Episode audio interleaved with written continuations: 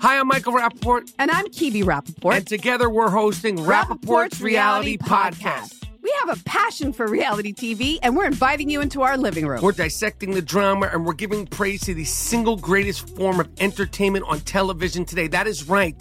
Reality TV is the greatest form of entertainment on television today. Listen to Rappaport's Reality with me, Kibi Rappaport. And me, Michael Rappaport, on the iHeartRadio app, Apple Podcast, or wherever you get your podcast.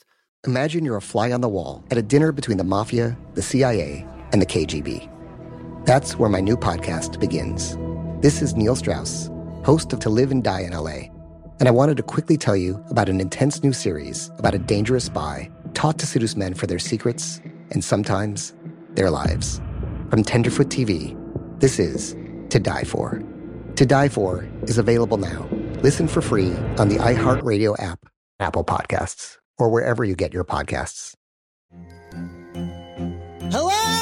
Acclaimed comics writer and notorious Scott Summers hater, Rosie Knight. Well, hello, Emmy winning podcaster and totally unbiased Targaryen royal supporter, Jason Concepcion. Somehow the X Ray Vision podcast has returned. And like always, we'll be here every week. You'll hear from TV writers, actors, comics creators, pop culture critics. Nothing is off the table. Listen to X Ray Vision on the iHeartRadio app, Apple Podcasts, or wherever you get your podcasts.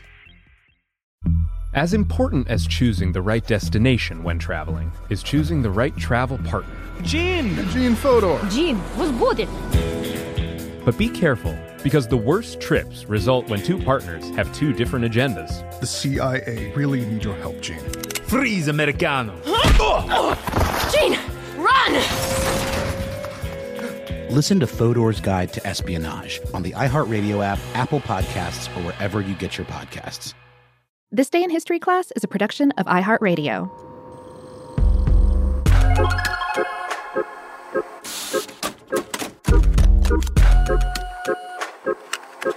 Hello, and welcome to This Day in History class, a show that charts the hits and misses of everyday history. I'm Gabe Luzier, and in this episode, we're looking at the potentially tall tale of William Tell, the Swiss marksman who disrespected a hat, shot an apple, and founded a country, all in the same day.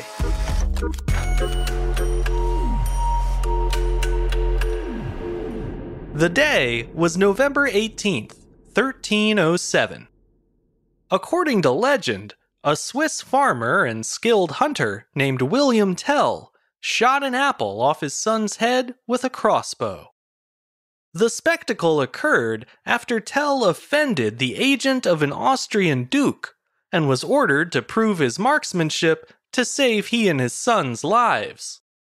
Tell became a folk hero from that day forward after making the shot, and he remains a symbol of political freedom in Switzerland even today. In some ways, the legend serves as a kind of origin story for the country. It takes place at the turn of the 14th century, when the valley communities of the Central Alps first formed an alliance known as the Old Swiss Confederacy, the precursor to the modern state of Switzerland. By 1307, these communities had fallen under the control of the Austrian dukes of the House of Habsburg, a powerful German dynasty that still exists today. Among the most tyrannical of these foreign rulers was a man named Albrecht Gessler. He was positioned as a representative of the dukes in Altdorf, the largest town in the Swiss canton of Uri. In a petty show of strength, Gessler placed a Habsburg style hat on a pole in the center of the town square and declared that all passers by must take off their own hats as a show of respect to their subjugators. One day, a local farmer named William Tell strolled into town with his son, and when they reached the market square, Tell didn't take off his hat. He was immediately seized and taken before Gessler, who had heard that Tell was a crack shot with a crossbow. Gessler decided to toy with the man and put that claim to fame to the test. He ordered an apple to be placed on the head of Tell's son. Then he told the farmer to march a 120 paces back and to shoot the apple with a single arrow. If he failed or refused, both he and his son would be executed. Tell took his position, loaded his crossbow, took aim, and fired an arrow directly into the apple. When it was over, Gessler asked why Tell had placed a second arrow inside his jacket, since the contest only allowed him a single shot. Tell replied that if the first arrow had pierced his son, he would have shot the second at Gessler, and he wouldn't have missed. As you might expect, Gessler didn't take kindly to the threat.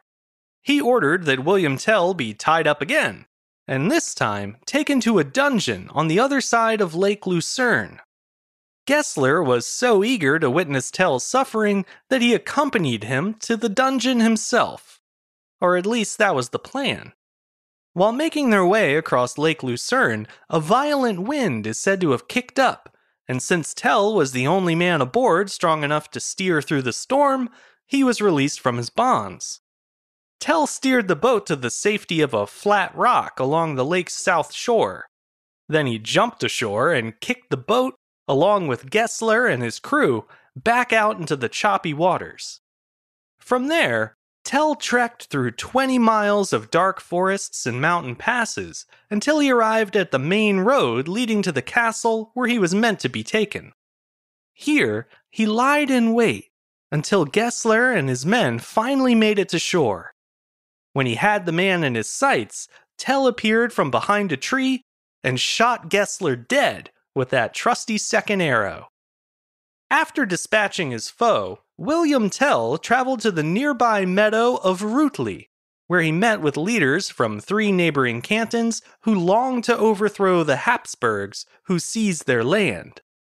The four men swore a legendary oath that day, the most popular version of which comes from the William Tell play by Friedrich Schiller.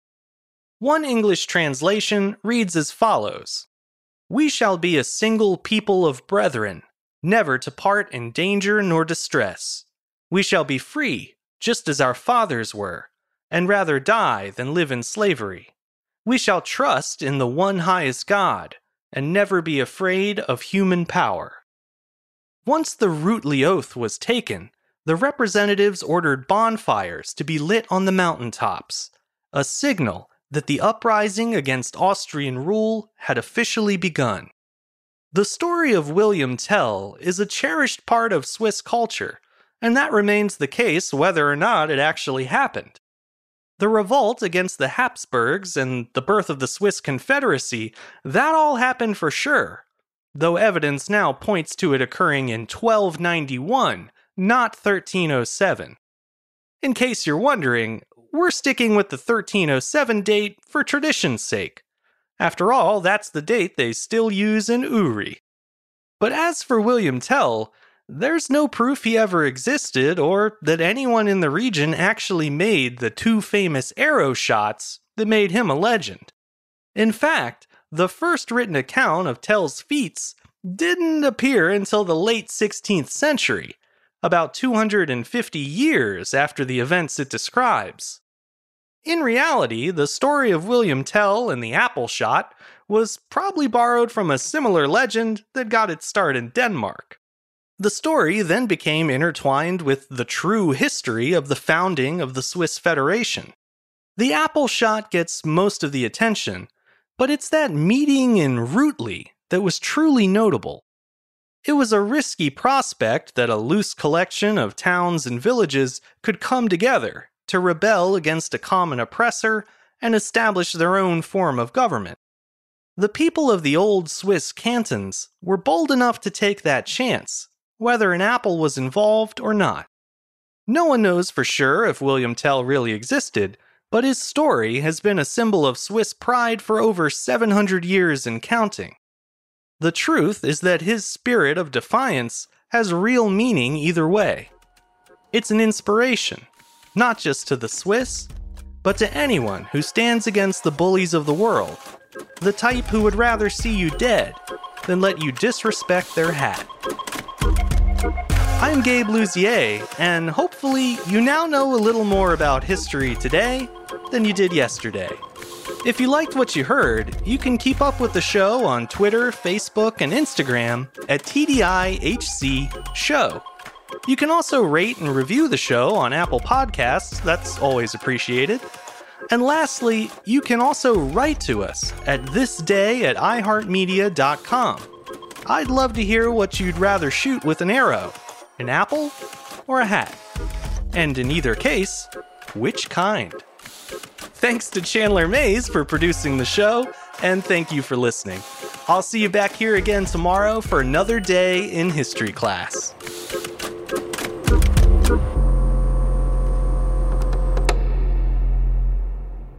For more podcasts from iHeartRadio, visit the iHeartRadio app, Apple Podcasts, or wherever you listen to your favorite shows. Hi, I'm Michael Rappaport. And I'm Kibi Rappaport. And together we're hosting Rappaport's, Reality Podcast. We have a passion for reality TV, and we're inviting you into our living room. We're dissecting the drama and we're giving praise to the single greatest form of entertainment on television today. That is right. Reality TV is the greatest form of entertainment on television today. Listen to Rappaport's Reality with me, Kibi Rappaport. And me, Michael Rappaport, on the iHeartRadio app, Apple Podcast, or wherever you get your podcast. Imagine you're a fly on the wall at a dinner between the mafia, the CIA, and the KGB. That's where my new podcast begins. This is Neil Strauss, host of To Live and Die in LA. And I wanted to quickly tell you about an intense new series about a dangerous spy taught to seduce men for their secrets and sometimes their lives. From Tenderfoot TV, this is To Die For. To Die For is available now. Listen for free on the iHeartRadio app, Apple Podcasts, or wherever you get your podcasts. Acclaimed comics writer and notorious Scott Summers hater, Rosie Knight. Well, hello, Emmy winning podcaster and totally unbiased Targaryen royal supporter, Jason Concepcion. Somehow the X Ray Vision podcast has returned. And like always, we'll be here every week. You'll hear from TV writers, actors, comics creators, pop culture critics. Nothing is off the table. Listen to X Ray Vision on the iHeartRadio app, Apple Podcasts, or wherever you get your podcasts. The Black Effect presents Family Therapy, and I'm your host, Elliott Connie. Jay is the woman in this dynamic who is currently co parenting two young boys with her former partner, David. David, he is a leader. He just don't want to leave me. But how do you lead a woman? How do you lead in a relationship? Like, what's the blueprint? David, you just asked the most important question. Listen to Family Therapy on the Black Effect Podcast Network, iHeartRadio app, Apple Podcasts, or wherever you get your podcasts.